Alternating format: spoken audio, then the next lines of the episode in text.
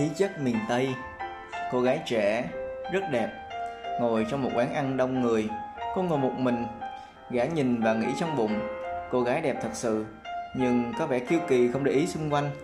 Cho đến khi cô gái tính tiền Đưa hai tay vào cúi đầu Lau lại vết son Dặm vài nét rồi ra về. Gã chừng hững Lần này thì gã sai. Cô gái đẹp Từ tâm đến vẻ bên ngoài. Một cô ngoài 60 Bán vé số. Cô mời hết quán ăn, Chẳng ai mua.